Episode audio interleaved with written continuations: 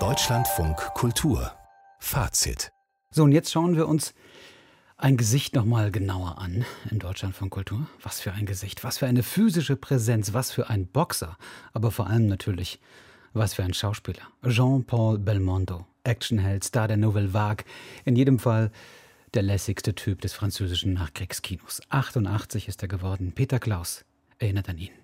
Action, das vor allem war sein Geschäft. Thriller mit oft komischem Einschlag wie Der Greifer, Angst über der Stadt, Der Unverbesserliche und allen voran Borsalino machten Jean-Paul Belmondo, von den Franzosen liebevoll Bebel genannt, in den 1970er und 80er Jahren zum Superstar. Angefangen hatte der nahe Paris geborene Sohn einer französischen Tänzerin und eines italienischen Bildhauers als Boxer. Das brachte ihm eine nahezu perfekte Körperbeherrschung und eine gebrochene Nase, die nie wieder gerade wurde und genau deshalb zu seinem unverwechselbaren Markenzeichen. An der Schule der berühmten Comédie Française konnte er damit keinen Eindruck schinden, er wurde abgelehnt. Ehrgeiz, Training und Papas Geld verschafften ihm eine Ausbildung am Conservatoire de Paris.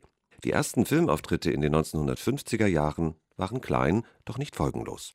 Belmondo weder schick noch schön und damit so gar nicht dem bis dahin gängigen Ideal männlicher Stars entsprechend, wurde zum Idol des damals neuen, jungen Kinos, wurde der Protagonist der Nouvelle Vague. Unvergesslich sein Auftritt 1959 als junger Gangster in Jean-Luc Godards Außer Atem. Ach, eine Frau am Steuer ist doch das Letzte. Warum überholt sie denn nicht?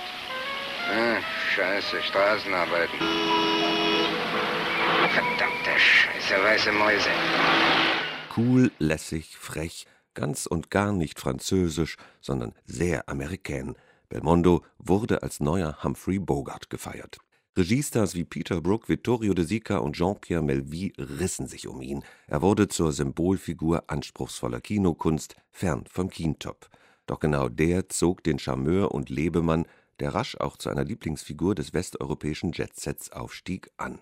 1964 kam das Abenteuer in Rio. Jean-Paul Belmondo brillierte als Soldat Adrien, der unfreiwillig in die Welt der Verbrechen schlittert, also so etwas wie der Urtyp des Jahrzehnte später weltberühmt gewordenen Globetrotters Indiana Jones. Du hast ja dein Mädchen, aber äh, du, vielleicht hat sie gar nicht auf dich gewartet. Ausgeschlossen, Lebel. Dann hau ich hier links und rechts einen runter und mach Schluss.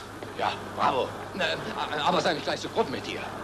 Wenn man mich verschaukeln will, dann muss man ein bisschen früher aufstehen. Immer wieder unternahm Jean-Paul Belmondo im Film und im Theater Ausflüge zu Anspruchsvollem.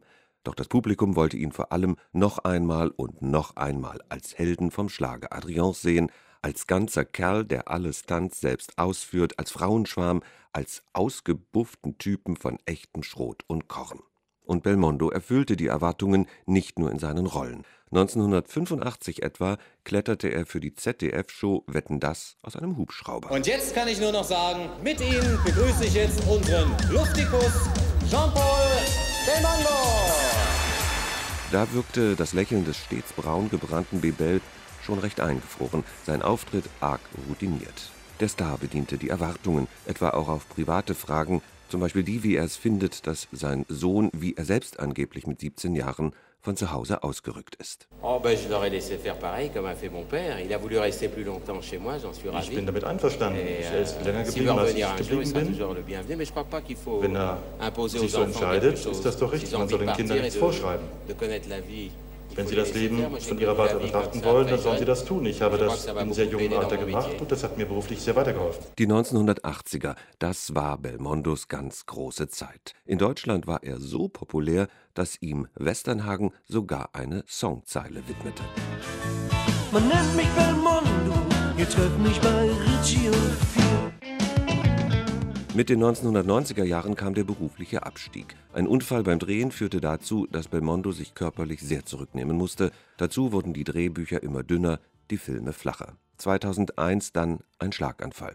In den letzten Jahren, ob zu einer Ehrung beim Filmfestival in Cannes oder bei Fernsehgeburtstagsgalas, wirkte er deutlich angeschlagen, zeigte aber stets ein strahlendes Lächeln im sonnenverbrannten Gesicht, ahlte sich grundsätzlich an der Seite einer sehr, sehr jungen Begleiterin. In Erinnerung bleiben wird er als einer der wenigen europäischen Kinostars, denen es locker gelang, Hollywood-Größen an der Kasse abzuhängen, als, so wie einer seiner erfolgreichsten Actionabenteuer hieß, ein irrer Typ. Klingt gut. Das Publikum wird von den Sitzen gefetzt. Klasse, nicht? Masken auf! Kamera und Ton ab! Die Mühle läuft, Mensch! Und Aktionen!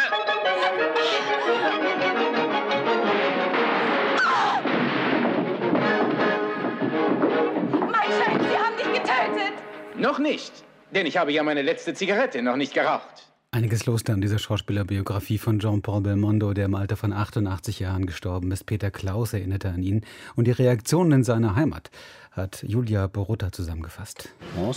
Ich bin bewegt, das einfach so zu erfahren, sagt ein Fan auf den Champs-Élysées. Er war eine Ikone, er konnte einfach alles zum Lachen bringen, zum Weinen bringen. An diesem Tag hat Jean-Paul Belmondo viele Menschen zum Weinen gebracht. Kinobegeisterte, aber auch Weggefährten wie Michel Godest, enger Freund und Anwalt des Schauspielers. Er betonte am Abend im französischen Fernsehen die Warmherzigkeit des Stars. Er war seiner Familie sehr nah, seinen Kindern. Er hatte ein großes Herz, er war offen und den Menschen nah. Belmondos sprühende Lebenslust und seine natürliche Lässigkeit, das ist es, was alle in den Bann zog, meint auch Filmemacher Claude Lelouch. Er war im Leben genauso wie in den Filmen, ein Held vor wie hinter der Kamera. Ein Mann, der von nichts Angst hatte. Ein waghalsiger Schauspieler, der jeden Stunt selbst drehte und sich nicht scheute, im Land der hochfliegenden Ideen mit Witz und Draufgängertum als unseriös durchzugehen. Er war nie überheblich, er war immer ein Freund. Sein zweiter Beruf war Kumpel. Präsident Macron rühmte am Abend auf Twitter den Schneid und das umwerfende Lachen des Sprücheklopfers und Draufgängers. Belmondo sei ein nationaler Schatz. Schon steht die Frage im Raum, wie man den Mann, der das französische Kino so sehr prägte, den Regisseur Tarantino als The Coolest Man bezeichnete und der 2011 für sein Lebenswerk in Cannes ausgezeichnet worden war, nach seinem Tod gebührend ehren könne. Sein Freund Godest ist im Interview zwischen Lachen und Weinen hin und her geworfen und erzählt, wie er einmal mit Belmondo über die angemessene Zeremonie für den Abschied von dieser Welt gesprochen habe. Belmondo habe keine großen Reden gewollt, dann aber doch eine Idee hervorgebracht. Er sagte, ich weiß was, ich werde mit meinem Sarg in einem Helikopter fliegen, dann wird meine Hand erscheinen und allen auf Wiedersehen winken. Jean-Paul Belmondo. Wieder Gelegenheit, sich eine seiner Filme vorzunehmen.